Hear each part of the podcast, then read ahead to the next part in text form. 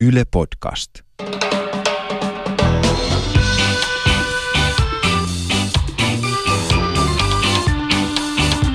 I think the people in this country have had enough of experts. Kuuntelen huomattavasti mieluummin ulkoasiainministeriön diplomaattia kuin jotain päivystävää dosenttia.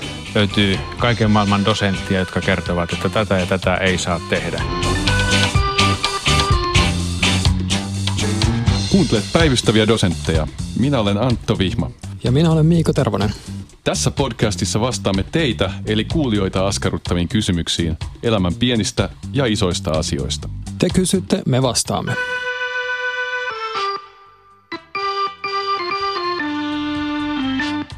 No niin Antto, onko sulla hyvä päivystysasento? Joo, mä istun tämmöisellä ryhdikkäänä tämmöisellä tuolilla studiossa Vallilassa ja mulla on viime aikoina tapahtunut semmoinen ajatuksellinen kumous, että on aina ajatellut, että sohva on se kaikkein tavoiteltavin paikka kahvilassa tai baarissa tai muuallakin, mutta nykyään mä suosin tuolia ja pöytää. Joo, tuoli ja pöytä, sehän ihmiset ei ole aina istunut niillä, mutta se alkaa olla jo aika semmoinen klassikko.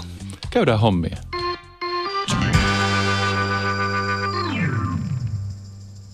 Mitä tarkoittaa, että joku saa huippuetuliitteen?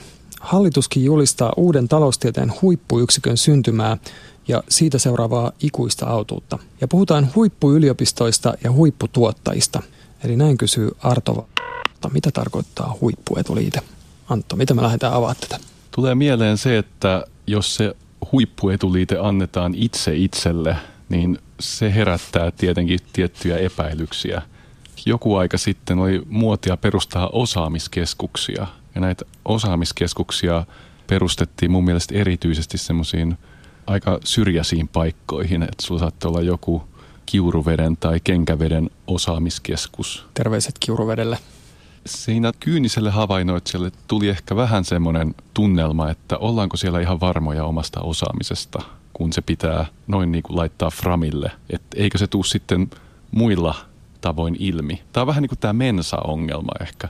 Että jos sä oot superälykäs, niin tarviiko sun liittyä mensaan? Eli tämä on vähän niin kuin Sauseskun itse itselleen myöntämä arvonimi. Siinä on semmoinen fiilis. Vähän tulee semmoinen, kun jotkut asiat sanoo ääneen ja sanoo nimenomaan itsestään ääneen, niin se voi herättää myös epävarmuutta, että ollaanko sittenkin ihan varmoja. Joo, mä ehkä itse näkisin tämän niin kuin yliopistolla toimivana tietotyöläisenä, niin ehkä seurauksena myös semmoisesta niin kilpailun jatkuvasta kiristymisestä ja tulee tarve rakentaa vähän niin kuin hierarkioita ja kerroksia siihen valtavaan rahoitusta hakevien tutkimusten virtaan. Ja tämä on niin kuin, tietysti tutkimuspoliittisesti tämä on niin kuin mun ja varmasti monien muiden tutkijoiden näkökulmasta aika ongelmallista. Mutta sitten jos niin kuin tätä ajatellaan tämmöisenä niin kuin sauseskulaisena itse, itselleen myönnettynä mitalina, niin kyllähän tässä ehkä niin kuin, tässä on jotain semmoista universaalia myös semmoista niin kuin transcendenssin tavoittelua. Tämä on ehkä semmoinen niin kuin, niin kuin moderni aateluuden ehkä perillinen. Se, tämä se, porvariston tapa koittaa saada itselleen sininen veri taas kerran? Ehkä jollain tavalla, että sä haluat jotain, jotenkin niin kuin perustavalla tavalla erottaa itsesi niistä muista, siitä harmaasta massasta. Miten se tota, Rudolf laulo niistä eläimistä siellä laaksossa – niin, aivan. Et oliko se jotain siihen malliin, että mä oon se leijona ja te olette ne muut elukat siellä alhaalla laaksossa? Joo. Tämä on semmoinen niin tupsu tai sulkapäähin, että tämä huippu. Ehkä usein, mikä on niin kuin lähinnä semanttinen. Ongelma tietysti liittyy siihen, että tässä se ei ole pelkästään semanttinen, että tämä niin kuin liittyy tieteen tekemisessä myös tämmöisiin mittareihin, joilla mitataan sitä, että kuka nyt sitten on huippu. Ja siinä tulee tämmöinen niin kuin häntä heiluttaa koiraa ilmiö helposti. Eli sitten nämä niin kuin mittarit rupeaa itse asiassa niin kuin määrittää sitä, että miten sitä tutkimusta tehdään ja tota, suoletaan mahdollisimman paljon niin kuin jotakin tämmöisiä raportoitavia niin. A1. Ja Mä ajattelen sitä, että tieteen erikoistuminen Suomessa, sehän voi, jos se vaikuttaa siihen, että sitten yhtä tiedettä tehdään vain yhdessä paikassa. Tämähän voi näyttää joillekin yhteiskunnan tahoille kauhean houkuttelevalta. että meillä on Turussa tämä ja tämä huippuyksikkö, niin sitten ei muualla tarvitse rahoittaa tätä toimintaa. Niin Oliko tämä sattumaa tämä Turun, Turun ja Kiuruveden dissaaminen? Joo, oli Kiuruvesi tuli syvältä alitajunnasta. Turkku tulee, kun mä katson sua, niin Anto, mä näen jo meidän vihaisen palautteen. Joo, niin mäkin, pahus. Mutta siis silloin tämmöinen atomisoiva ja huono ehkä vaikutus semmoiselle terveelle tieteelliselle kilpailulle. Että et se, että Suomessakin eri asioita tutkitaan monessa paikassa – eihän meistä koskaan tuu mitään Washingtonia tai Pariisia tai Berliiniä, mutta onhan se kuitenkin tavallaan tervettä. Että meillä on semmoista hegemonia-kamppailua, eikä ole sillä, että meillä on yksi mm. huippuyksikkö tuolla ja sitten mm. ei mitään. Mulla tulee mieleen Tinder, mistä mä itse onneksi lähdin pois ennen kuin sieltä tuli tämmöinen ilmiö kuin super like, josta mä oon kuullut puhuttavan. Sä oot kuullut kavereilta. Joo, et, et, et tässä on vähän niin kuin sama asia kuin, kuin musta tuntuu, että se super like on semmoinen niin kuin absoluuttinen romantiikan tuhoaja ja relativisoija. Että mitä silloin tapahtuu niille tavallisille likeille, jos se pystytään antaa tämmöisen superliken. Eli se, ne, ne tavalliset liket, ne on niitä elukoita siellä laaksossa sitten. Että se niin kuin rakentaa itse asiassa paljon jyrkempää hierarkiaa tähän niin kuin tavalliseen tutkimukseen ja tavalliseen tietotyöhön ja tavalliseen liketykseen kuin mitä ehkä niin kuin nämä pelkät liitteet itsessään antaisi ymmärtää. Että se on aika jyrkkä eksistentialistinen eronteko. Mä itse, itse niin kuin toki haluan puolustaa niin kuin myös niitä ei-huippuja ja sitä tylsyyttä ja Joo. myös niitä tavallisia liikejä. Meillä ehdottomasti yhteiskuntatieteiden ja humanistisilla aloilla, niin sehän ei ole mikään yksikkö, joka tekee tulosta, vaan se on usein yksi tutkija tai kaksi tutkijaa. Mm. Se on aika semmoista itsenäistä touhua. Mä ymmärrän, että jossain astrofysiikan laboratorioissa se on erilaista, koska sulla on ollaksesi huippu, niin sulla täytyy olla – erilaisia laitteita, millä sä voit mitata avaruuden kaarevuutta. Mm. Mutta sehän ei, tuommoiset skaalaeduthan ei päde meillä. Se, mikä tähän myös liittyy, on semmoinen usein vähän ongelmallinen ehkä niin kuin tieteen ja politiikan limittyminen, että nyt on enemmän enemmän sen, sen tyyppisiä rahoituksia, jotka liittyy johonkin selkeästi johonkin poliittiseen agendaan. Ja se on niin kuin tutkijan kannalta hankala juttu mun mielestä ja, ja tota, jälleen kerran niin kuin ehkä mä Mä haluaisin sanoa, että, että puhutaan paljon huipuista ja kauniista ja rohkeista ja yllättävistä tutkijoista ja muista ja mä haluaisin puolustaa niitä tylsiä ja tavallisia perustutkijoita. Eläköön perustutkimus. Joo.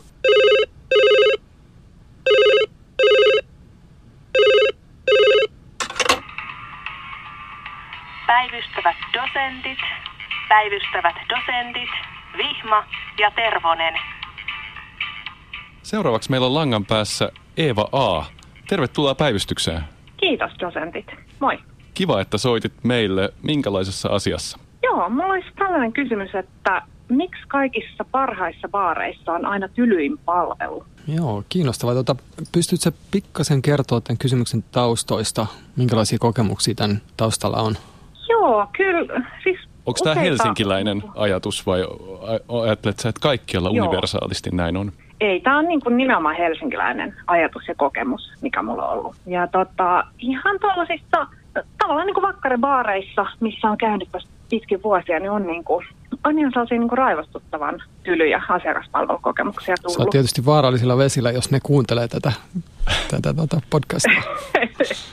Totta. No joo, mutta riskejä otettava. Otetaan nämä riskit. Sananvapaus. Joo, kiinnostavaa. Siis kyllä, toi, kyllä mä heti tunnistan ton kokemuksen. Mitäs Miika? No mä tunnistan ja en tunnista. Et ehkä me lähdetään perkaamaan tätä. Tästä tulee monia ajatuksia mieleen, että miten tätä voisi lähestyä. Että tätä voi niinku ajatella jonkun taloudellis-rakenteellisten totuuksien kautta, että, että jos on tota suosittu baari, niin niillä on ehkä vähän vähemmän niin kuin aikaa ja insentiivi kiinnittää huomiota asiakkaisiin, mutta sitten tässä on moni muitakin puolia. Taustalla on paljon muutakin, mutta mullekin tulee tuo materiaalinen pohja aluksi mieleen, että totta kai suosituilla paikoilla on varaa kohdella ihmisiä niin kuin vähän kehnosti välillä. Vai saat sä huonoa palvelua myös niin kuin tämmöisissä tyhjillään olevissa muuten kivoissa baareissa?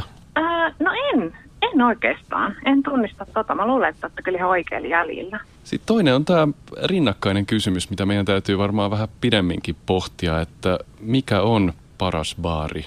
Minkälaisia määreitä me liitetään tosi hyvään baariin? Mun mielestä tämä on tosi kiinnostava kysymys mm. tässä yhteydessä, että miten se eroaa niin kuin mukavuudesta ja hyvästä palvelusta, koska kyllähän ne on eroavia asioita.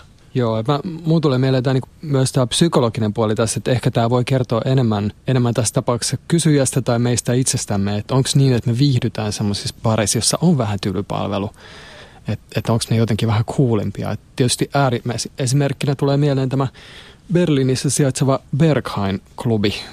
Oletko Eva koskaan käynyt No kerran on päässyt käymään, kyllä. Saitko sellaista ihmisläheistä, mukavaa asiakaspalvelua? Kysyttikö ovella, että miten sä tänään jakselet? ei, ei, kyllä se oli, se oli pelottava kokemus. Joo, se on ääri, ääriesimerkki kyllä tuo Berghain. Tota, joo, mä, mä ajattelen usein niin kuin ääriesimerkkien kautta on hyvä lähestyä niin kuin tämmöisiä vähän muuten hankalia ilmiöitä. Että tota, Berghan on ehkä hyvä esimerkki siitä, että, että niillä se, että sua vähän niin kuin kuumottaa lähestyä sitä ovea, niin tota, se on osa sitä, sitä sen viehätystä ja sitä sen brändiä. Että sehän on tullut hyvin kuuluisaksi sillä, että heillä on siis äärimmäisen tiukka linja ovella, että, että tota, sä voit jonottaa sinne tunnin ja sulla on joku vääräväriset kengännauhat ja sä et pääse sisään. Ja niitä ei tarvitse perustella mitään. Ja tätä, tätä, tätä on niin kuin parodioitukin.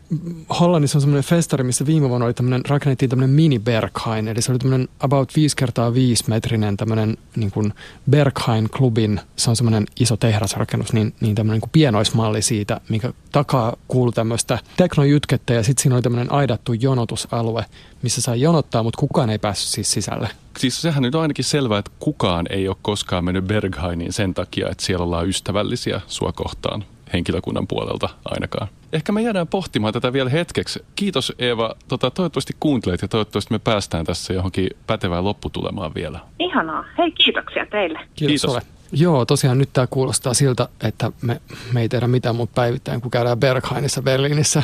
Mutta tota, eihän tämä ole, tämä on vähän laajempi ilmiö, että kyllä mä niinku voin esimerkiksi ajatella käyneeni koko nuoruuteni keikoilla semmoisessa paikassa, missä on tämmöinen legendaarinen nahkaliivimies ovella, joka myös oli niinku tunnettu tämmöisestä hyvin niinku tylystä ja suoraviivaisesta palvelusta. Ja osittain mä luulen, että, että tosiaan niin kuin, että tämä on jotain semmoista, mitä me ehkä tarvitaan. Että tässä on joku tämmöinen, tavallaan, jos on liian kotoisaa, niin miksi silloin lähteä kotoa? Niin. Tää, eikö tämä on nyt, nyt ollaan ytimessä, että mikä on hyvä baari? Mikä, miten se eroaa meidän arjesta, kotioloista? Siis kyllähän jos ajattelee tuommoista ystävällisyyttä ja vieraanvaraisuutta, niin kyllähän mummokin on ystävällinen ja vieraanvarainen, mutta ei siellä käydä lauantai-iltaisin mummolassa. Joku tämmöinen niin epämiellyttävien asioiden, me halutaan niin kuin, no nyt mä käytän tätä me, me-muotoa, mutta itse tunnistan ainakin tällaisia, että joskus niin kuin kaipaa tilaa, jossa on kovaa aggressiivista ääntä, mahdollisesti tupakan savua, ää, mahdollisesti inhottava oimies. Että et tämmöisiä niin kuin olosuhteita, jotka niin kuin, tästä tulee tämmöinen kollektiivinen irrottautuminen siitä mukavasta normaalista perusarjesta. Että se niin kuin jotenkin herättää ja tuo tämmöisen transcendenssin, mikä myös niin kuin mahdollistaa sen, että, että siellä tilassa voi oikeasti tapahtua jotain. Että siellä voi tapahtua vähän sosiaalista sekoittumista, mahdollisesti löytyä uusia rakkauksia. Niin, siis baarin jostain lasipöydästä, ikkunasta tai pullonpohjarappauksista täytyy heijastua semmoinen mahdollisuuden näky, semmoinen mahdollisuuden sininen asurivaippa täytyy heijastua sieltä jostain. Mahdollisuus isolla ämmällä, että saattaa tapahtua esimerkiksi juhlat, saattaa tapahtua jotain odottamatonta ihmisten sekoittumista, ehkä, ehkä jopa ö, ruumiinnesteiden sekoittumista. On siis juhlapaikkana, siis on hyvin ongelmallista, jos baari ei ole yllätyksellinen sitten. Niin. Jot- jotain täytyy olla, tai ainakin täytyy olla mahdollisuus siihen, että jotain tapahtuu, koska on niin paljon baareja, ravintoloita, joissa sä tiedät heti sisäänastuessa, että mitään ei tapahdu. Mutta sitten taas toisaalta niin tarvitaanko me siihen tylyä palvelua, jotta me saadaan tämä fiilis? Ei, se ei, ole, se ei mun mielestä se ei ole niin riittävä ehto mitenkään tai välttämätön ehto, mutta se vaan meinaa sitä, että se mitä me toivotaan parhaalta baarilta on eri asia kuin ystävällinen palvelu. Et voihan olla siis tylykin palvelu paikassa, jossa mitään ei tapahdu. Mm. Ja toisaalta, Miika, meillä on yksi nimeltä mainitsematon lempiravintola Helsingin toisen linjan kulmassa tuossa 50 vuoden takana, joka oli erittäin ystävällinen ranskalaisten ex-punkkareitten pitämä paikka, mikä oli siis loistava baari. Siellä oli Joo, tuhansia erilaisia joo. iltoja. Helsingin niin kutsutuissa latinalaisissa kortteleissa. Joo. tota, joo, kyllähän näitä, näitä esimerkkejä toki on. Ja sitten mä ehkä myös sanoisin, että tässä on semmoinen tietty vinoutuma mahdollisesti, että koska nämä paikat, joista me pidetään eniten, on myös niitä, joissa me ollaan eniten, niin silloin me tarkkaillaan niissä palvelua enemmän ja, ja me myös niin kuin kohdistutaan siellä, että, siellä että, että me saadaan todennäköisesti siellä sekä hyvää että huonoa palvelua, mutta nämä tietysti nämä huonot palvelut ja helpommin mieleen. Mä tykkäsin siitä, kun sä aikoinaan moitit meidän valintaa mennä yhteen semmoiseen tuttuun ja turvalliseen baariin Helsingin kadulla, joka on oikein mukava paikka. Niin sä moitit sitä nimenomaan tästä juhlapaikka näkökulmasta, että siellä ei tapahdu koskaan mitään yllättävää ja sä käytit itsesi tyypilliseen tapaan metaforista kieltä ja sanoit, että se on niinku se lentotukialuksen kiitoradan päässä oleva verkko. Että jos hävittäjät ei lähde lentoon, niin ne tippuu siihen verkkoon, niin sama käy niin kuin juhlakansalle, kun ne menee siihen baariin. Okei. Mä, mä luulen, että me ollaan nyt ehkä valmiita vastaamaan tähän Eevan kysymykseen. Eli miksi parhaissa baareissa on aina tylypalvelu? Mitä mä vastaan? Tässä on taloudellisia syitä, psykologisia syitä. Se kertoo enemmän meistä kuin baarista. Ja sitten mahdollisesti myös vähän tämmöisiä vinoumia. Joo, ja se ei ole ihan kategorista, että on mahdollista kuvitella upea baari, missä myös, mun mielestä ainakin, missä myös on hyvin ystävällistä, mutta nämä on toisaalta, nämä, nämä lähtee eri teille. Että se paras Joo. baari ja vieraanvarainen baari ei ole yhtään sama asia.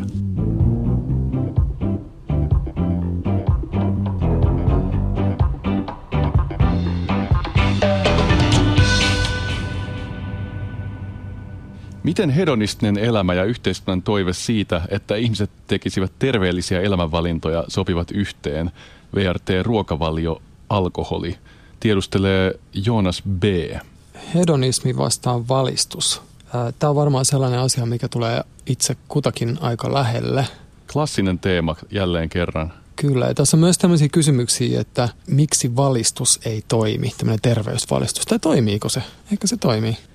Niin, e- varmaan on evidenssi molempiin suuntiin. Mä aloin miettiä semmoista ajatusta, mitä Michel Foucault on mun ei niin suosikkiteoksessaan tarkkailla rangaista kehitelty, eli biovalta, minkä ajatus on just se, että semmoinen laaja käsite, mikä tarkoittaa tekniikoita, joiden kohteena on ruumis, meidän kaikkien kehot. Että biovalta määrittää, kategorisoi, ymmärtää ja tuottaa erilaisia kuuliaisia ruumiita. Ja sen välineitä on sitten tiede ja tieteelliset teoriat, analyysit ja instituutiot ja myös media.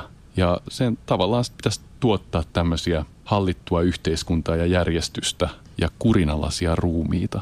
Miten se tota, näkyisi tässä hedonismin ja valistuksen välisessä jännitteessä? No sit, sitä mä oon pohtinut, että tämä biovalta ehkä tässä kysymyksessä epäonnistuu selkeämmin kuin muualla. Et jos me ajatellaan, että meillä on tämmöinen hoikkuuden ihanne ja laihduttaminen ja kuridiskurssi, aika vahva. Kaikki me tunnistetaan tämä, että tätä niin kuin ihannoidaan meidän kulttuurissa. Mutta silti tilastojen mukaan mehän ollaan koko ajan tilastollisesti lihavampia Suomessa ja monissa muissa länsimaissa. Niin mulle tulee mieleen, että selvästikään näitä biovallan itsekurin käytäntöjä ei oikein sisäistetä. Että ne ei pääse sieltä diskurssista käytäntöihin, että ehkä biovalta on vähän voimattomampi kuin mitä voisi kuvitella. No toisaalta ehkä mulla tulee nyt vähän tuossa vastalause. Mulla tulee ehkä semmoinen ajatus, että voidaan katsoa jotakin tämmöistä yhtä mittaria, joka kertoo koko populaatiosta, mutta et samaan aikaan mä olettaisin, että tässä kuten tosi monessa muussakin asiassa meidän yhteiskunnassa on tämmöinen tietty polarisaatio, että on myöskin luokkakysymys, että keihin se valistus milläkin tavalla toimii. Ja mä näkisin tämmöisen niin kuin hyvin koulutettujen niin kuin ylemmän keskiluokan henkilöiden elämäntyylin ehkä taas esimerkkinä siitä, että itse asiassa niin kuin se on yritys tehdä tämmöinen synteesi, missä sekä niin kuin nautiskellaan elämästä, että ollaan terveitä. Hyvänä esimerkkinä vaikka joku klubbailu pelkän veden voimalla, jolloin se itse asiassa niin kuin äärimmäinen hedonismi muuttuukin joskin, mikä niin kuin voidaan ajatella, että se jopa niin kuin palvelee vaikka työelämää sillä tavalla, että sä oot paremmassa kunnossa, kun sä käyt siellä klubbailemassa. Ja tämä on, tää on jotain, mihin mä oon suhtautunut vähän varauksella, tämä niinku, tavallaan keittiön kautta tehostaminen, että sun vapaa-aikaa käytettäisiin siihen, että että sä ootkin ladannut akut täyteen ja sitten sä ootkin tehokkaampi Mutta työntekijä. että me voidaan välttää sitä? Onko se niinku joku asia, mikä me voidaan vaan päättää, että mä en nyt vietäkään mun vapaa-aikaa latautuakseni töihin? Joo, me voidaan Mistä- tehdä sillä tavalla, että me loman päätteeksi esimerkiksi vietetään erittäin pitkä ravintolailta ja mennään sitten maanantai-aamuna töihin henkeä haukkoen. Okei. Niin tällä, tällä tavalla me voidaan päästä, tota, mä koen tämän tämmöisenä erittäin tärkeänä tapana kapinoida kapitalismia vastaan Niin. yksilötasolla. Niin Joo, mä, joo sympatiseeraan kyllä tätä pienen ihmisen hiljainen kapina logiikkaa tässä, mikä, ja, ja sehän tarkoittaa aina sitä, että on jotakin, mikä kohdistuu ennen kaikkea suhun itseesi. Tämä niin kuin opetuksen antaminen, Joo, että sitä- tästä oppivat. NS-systeemi tai Joo. kapitalismin rakenteet ei välttämättä loukkaannut tästä niin paljon kuin Joo, miltä itse, mitä itse kärsin, mutta joo. Mutta kyllä mä tosiaan niin näkisin, että ehkä Antto, meidän kaltaiset ihmiset tyypillisesti niin kuin haluaa sekä syödä sen kakun että säästää sen. Ja mä näkisin, että ehkä tämä Joonas B. kysymys voi liittyä myöskin tähän, että hän kokee ristiriitaa siinä, että että on tämmöisiä hyvin eri suuntiin meneviä paineita ja me eletään siinä niiden ristiaallokossa ja ehkä tässä on myös vähän, että jos pikkasen haluaisi yksinkertaistaa, niin tota, että on tämä kansallisvaltio johon liittyy hyvinvointivaltio ja johon liittyy terveyspalvelut. Ja, ja tällä, niin kuin, tällä kansallisen tason systeemillä on hyvin voimakas in, insentiivi siihen, että me eletään ei niin kuin sijat pellossa, vaan, vaan että me niin kuin yritetään elää kohtuullisesti ja, ja välttää terveysriskejä. Ja sitten taas toisaalta on niin kuin samaan aikaan koko tämä niin kuin markkinatalous, globaali kapitalismi, jossa niin kuin se impulssi ja viesti on täysin päinvastainen, että anna mennä, anna palaa, syö ja juo nyt ja ajattele myöhemmin. Kapitalismi varmaan taipuu molempiin. Että sehän voi tuottaa meille vehkeitä, myydä meille vehkeitä, joilla me saadaan lisää hallintaa. Ja jolla me saadaan, illuusio. Niin, tai jolla me saadaan niin kuin, terveellisempi fiilis. Että kyllähän terveystuotteita on, on kaupat täynnä ja niissä on kaikissa semmoisia graafeja, mitkä näyttää, että miten nämä kalorit palaa ja ne on erittäin tieteellisiä ja niin poispäin. Kun taas sitten se voi myydä meille hedonismia – se voi paketoida sen, että elä täysillä ja, ja älä huoli huomisesta. Et molemmathan, molemmathan voidaan myöhäiskapitalismin tavoilla niin kuin kääriä kirkkaaseen pakettiin ja myydä meille. Fitness ja hedonismi. Joo. Jossakin siinä, siinä risti alkossa mä luulen, että me edetään kaikki Kollegani Anu Katainen, joka on sosiologia melkein dosentti itsekin, on tutkinut sitä, että miten ihmiset ymmärtää vaikka oman tupakan polttoaan tai alkoholijuonteaan suhteessa siihen, että ne tietää, että se on niille huonoksi. Niin tota, me saatiin Anulta tällaiset terveiset. Yksilön kannalta voidaan ajatella, että ristiriitaa hedonismin ja vastuullisen terveyskansalaisen ideaalin välillä ei loppujen lopuksi ole. Esimerkiksi viralliset ravitsemussuositukset tai alkoholin riskikäyttörajat ovat vain suosituksia – ne jättävät tilaa nautinnolle, vaikka mässäilyyn ja juopotteluun ei, su- ei kannustetakaan. Toisaalta ihmiset saattavat mieltää suositukset määräyksen kaltaisiksi juuri siitä syystä, että niitä voisi rikkoa. Tällaisesta rajojen rikkomisesta saa aineksia oman identiteetin rakentamiseen ja samalla kuvitteellisen tai todellisen kielon rikkominen on itsessään nautinnon lähde. Edelleen Anu kirjoittaa näin, että terveellisten elämäntapojen noudattaminen tuottaa puolestaan nautintoa tai ainakin vähentää tuskaa, pitkällä aikavälillä, kun ei tarvitse kärsiä epäterveellisten tapojen haitoista, jotka yleensä kehittyvät pitkänään kuluessa. Tässä mielessä hedonismi ja terveyskansalaisuus ovat sovitettavissa varsin hyvin yhteen. Ratkaisu on, on tasapainoilla jossain. Sä mun mielestä jossain edellisessä kysymyksessä puhuit, puhuit siitä, että, että tämmöinen hedonismi epikurolaisessa mielessä pitäisi saada niin kuin kestävälle pohjalle – kestävä et, hedonismi. Joo, niin. mä, luulen, et, mä luulen, että et kaikkia, olisi... kaikkia diemejä ei ole karpattu heti niin kuin parin päivän aikana. Aivan, joo. joo. Se voi olla, että, että tota, epikurolaisuus voi olla semmoinen modernin ylemmän keskiluokan uusi filosofia. Mä, Suosittelemme mä, siihen mä, perehtymistä. Joo, joo. Joonas Myydään tämä Joonas Peelle.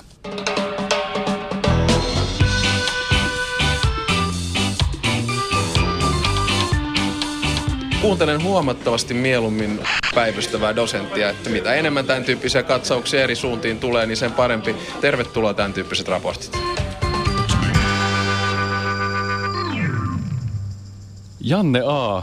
tiedustelee, että vieläkö kiire lisääntyy ja miksi? Onko kiireelle enää tarvetta? Vieläkö kiire lisääntyy? Joo, itse olen tällainen niin krooninen yhdestä kiireestä toiseen juoksija. Mites sulla Antto? No ainakin pitää sanoa, että ei nyt pidetä kiirettä tämän kysymyksen kanssa. Otetaan Joo, tämä rauhassa. Tämä on hyvä pointti. Se ehkä olisi nyt tämän kysymyksen hengen vastaista. Joo, metakiire on poistettava. Joo, tämä on niin iso aihe, josta on myös aika paljon kirjoitettu, aika paljon tutkittu mun käsittääkseni. Erilaisia ajankäyttötutkimuksia on tehty niin tosi pitkään monissa eri maissa. Ja niiden pohjalta voi sanoa, että kiire niin keskimäärin ei varsinaisesti ole lisääntynyt, että vapaa-aikaa sen määrä on lisääntynyt oikeastaan koko 1900-luvun. Se on vähän hidastunut se kasvu, mutta se on edelleen niin kuin, että sitä on pikkasen enemmän tilastollisesti. Mutta voihan, voihan vapaa-ajalla olla kiire myös, eikä totta? Että eihän joo, kiire on vain siis, joo, et nyt, nyt tullaan siihen, että siis niinku tämä, tämä tosiaan niinku tämä oletusarvohan on ollut se, että jos ajattelee 1900-luvun alkuun, jolloin ollaan saatu tämmöisiä isoja uudistuksia, kahdeksan tunnin työpäivä niin kuin tämmöisille duunareille ja tota, se, se suunta on vaikuttanut siltä, että koneet tulee tekemään enemmän, ihmiset tulee tekemään vähemmän ja sitten on ollut paljon tämmöisiä utopioita ja tämmöisiä skifiä ja, ja muuta, missä ihmiset on aika semmoisia niin kuin rauhallisessa tahdissa eteneviä tai jopa syväjäädytettyjä hmm. matkalla jonnekin kaukaiselle planeetalle. Nämä ennusteet on mennyt pahasti metsään. että samaan aikaan kun meillä on, ehkä tilastollisesti saattaa ollakin niin, että meillä on jotenkin enemmän vapaa-aikaa, mutta ihmisten kiireen tuntu on niin kuin jatkuvasti lisääntynyt. Että tässä on joku tämmöinen niin pirullinen catch-22, tämmöinen joku paradoksi, että, että itse asiassa niin kuin kiire lisääntyy, vaikka vapaa-aika lisääntyy.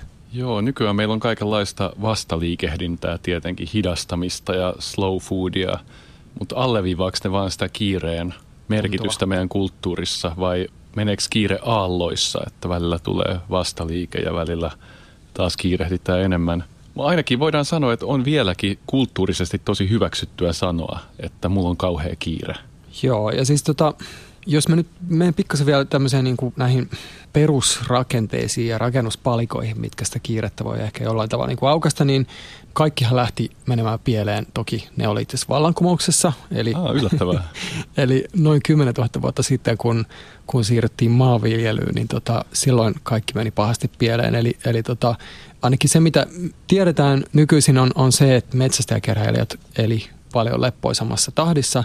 Ja tämä niin kuin maatalousvallankumous sysäsi meidät tällaiseen niin kuin jatkuvaan huolehtimisen ja kiireen maailmaan. Tämä on tietysti vielä pahentunut sitten Kehruu, Jenin ja teollisen vallankumouksen myötä, joka edelleen on niin kuin kasvattanut meidän tuottavuutta. Se on tehnyt meidän ajasta arvokkaampaa oikeastaan tämä nykyinen niin kuin kapitalismin kehitys on vienyt edelleen siihen, että osa väestöstä on niin kuin huipputuottavaa, niiden aika on erittäin arvokasta ja tota, niillä on enemmän painetta käyttää se johonkin tuottavaa ja samaan aikaan me arvostetaan enemmän niin suorituksia ja meillä on CV, joita pitää lihottaa. Ja sitten tota, myös vapaa-ajalla on yhä enemmän ja enemmän niin kuin erilaisia vaihtoehtoja ja meillä tulee hirveät paineet käyttää se jotenkin hyvin se vapaa-aika. Eli kaksi pahaa virhettä. Toinen 10 000 vuotta sitten Lähi-idässä ja toinen 300 vuotta sitten Lancashireissa Pohjois-Englannissa aiheutti kiireen. Et kun silloin oltaisiin oltu vähän tiedostavampia, niin ei oltaisi tässä nytten. Mä mietin vielä sitä, näitä kiireen erilaisia funktioita meidän nykyelämässä sitten, kun nyt kerran neoliittinen ja teollinen vallankumous tapahtui, niin on tämä, toki tämä, että kiire on status joillekuille, että mä oon tärkeä, kun mä uhraan itseni tärkeälle asialle tai mä teen tärkeää työtä. Tämä on ehkä tämmöinen, mitä on helppo kritisoida. Toinen helposti ehkä kritiikin alle mahtuva asia on kiire semmoisena tekosyynä, että kyllähän mä osaisin tehdä tämänkin ohjelman paljon paremmin. Jos mulla olisi ollut niin kiire, mä olisin lukenut enemmän neolittisesta vallankumouksesta ja voisin tuohonkin sanoa jotain terävää. Mutta tota, oli kauhean kiire, niin tämä nyt meni tällä vähän miten meni. Tota, me varmaan kaikki käytetään joskus, siis se ei heittäköön ensimmäisen kiven, mutta onhan se vähän alhainen kortti pelata. Mutta nyt, nyt tuota sivua semmoista tematiikkaa, mistä me ollaan myöskin puhuttu ehkä vähän muissa yhteyksissä aiemmin, mikä ehkä meissä molemmissa herättää jotain tiettyjä tunteita, että, että sitten on tämmöinen niin hyvien neuvojen teollisuus ja tämmöinen niin lifestyle ja, ja niin kuin tämmöinen mindfulness, semmoinen elämän ohje business, self-help business, jossa nimenomaan yksilöllistetään, että kyse onkin sun asennoitumisesta.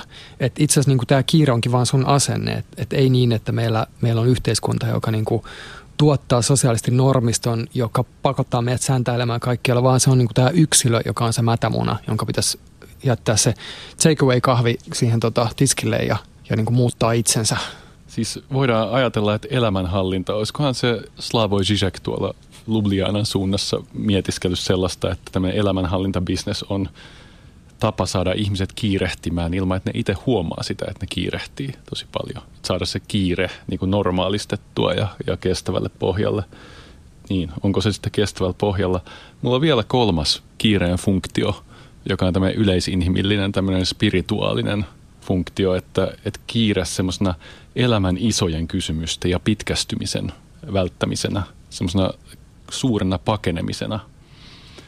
Jean Baudrillardilla on yksi aforismi hänen hienossa aforismituotannossaan, missä hän miettii muurahaiskekoa katsoessaan, että, että tietääks muurahaisetkin, että Jumala on kuollut, kun ne hyörii niin fanaattisesti ympäri kekoa.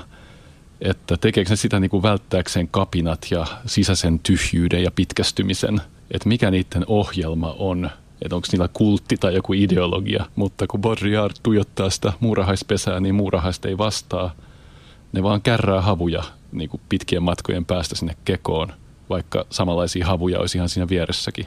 Vähän tulee ehkä semmoinen olo, että tekee mieli puolustaa niitä muurahaisia ja kysyä, että miten hyvä muurahainen Baudrillard itse olisi. Että, Niin. että kannattaako mennä neuvomaan, että mistä parhaat.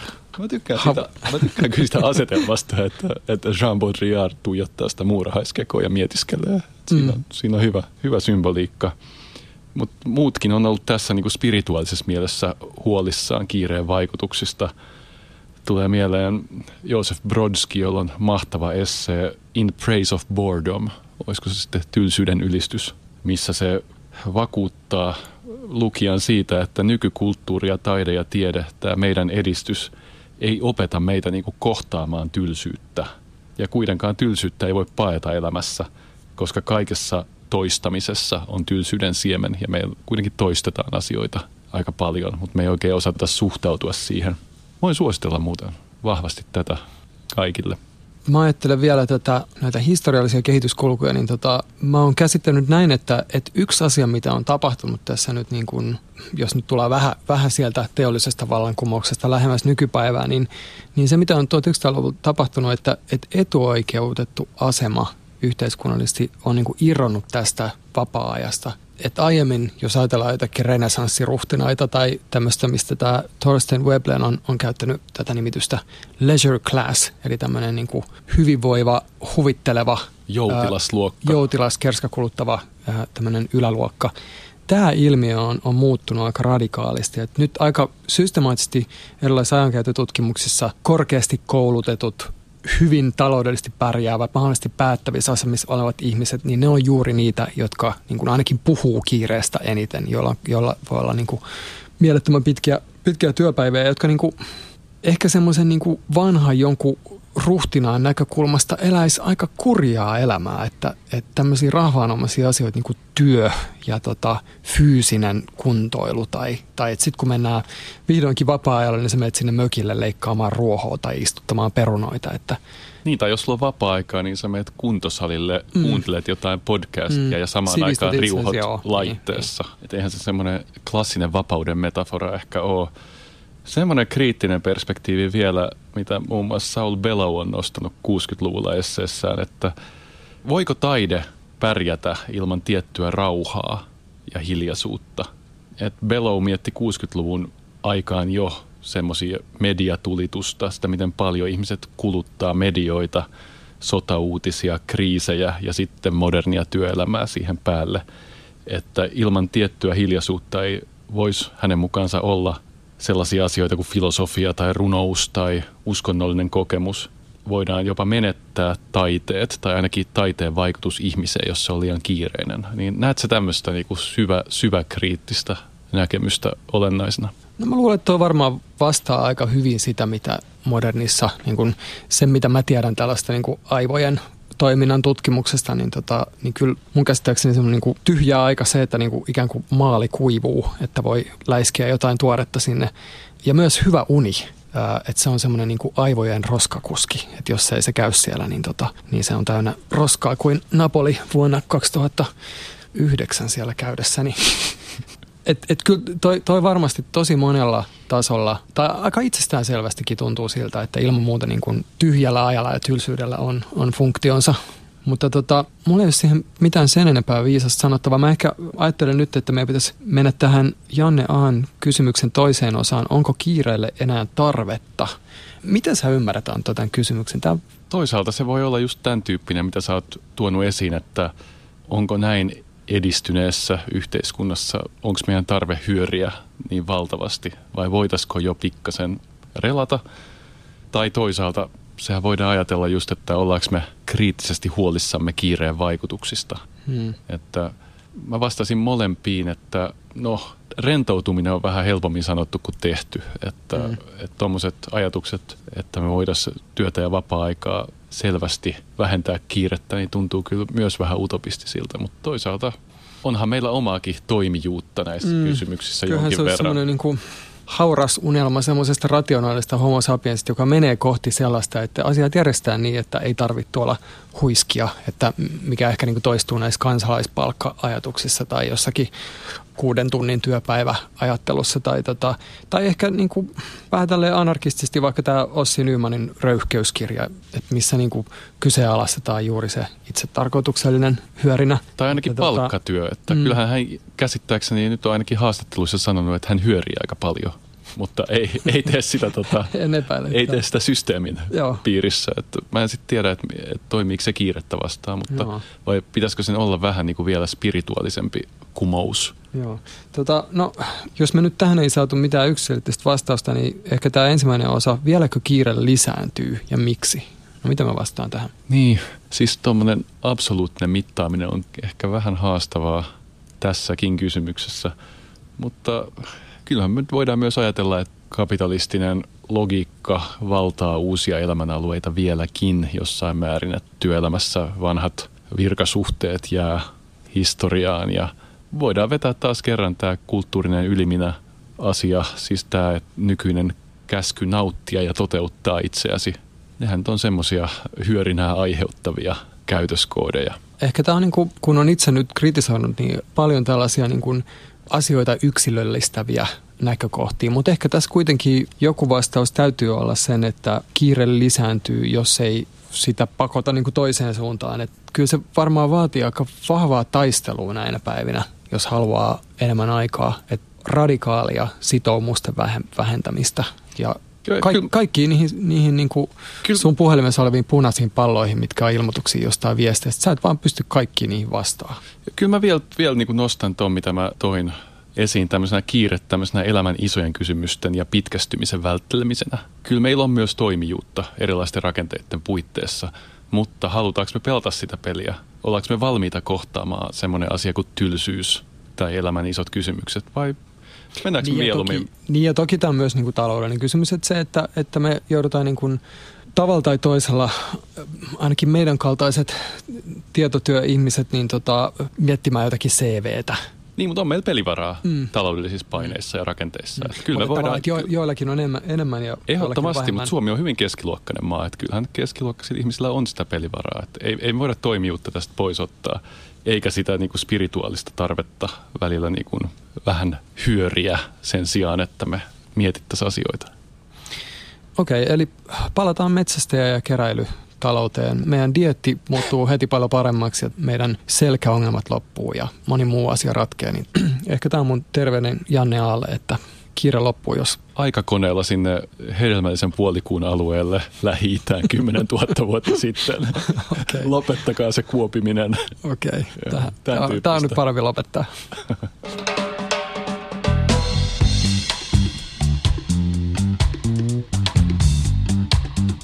Me olemme päivystävät dosentit. Olet kuunnellut meidän viikoittain Yle Areenassa julkaistavaa podcastia. Minä olen historiatutkija Miika Tervonen. Ja minä Antto Vihma, kansainvälisen politiikan tutkija. Seuraa meitä Facebookissa sivulla Päivystävät dosentit. Tykkää sivusta ja levitä sanaa. Kerro päivystävistä myös kavereille. Tämä podcast on äänitetty Artlab Studiolla. Äänittäjänä Tuomas Kopa. Tuottajana Olli Seuri. Äänisuunnittelusta vastaavat Mikko Lohenoja ja Suvi Tuulikataja. Yle Podcast.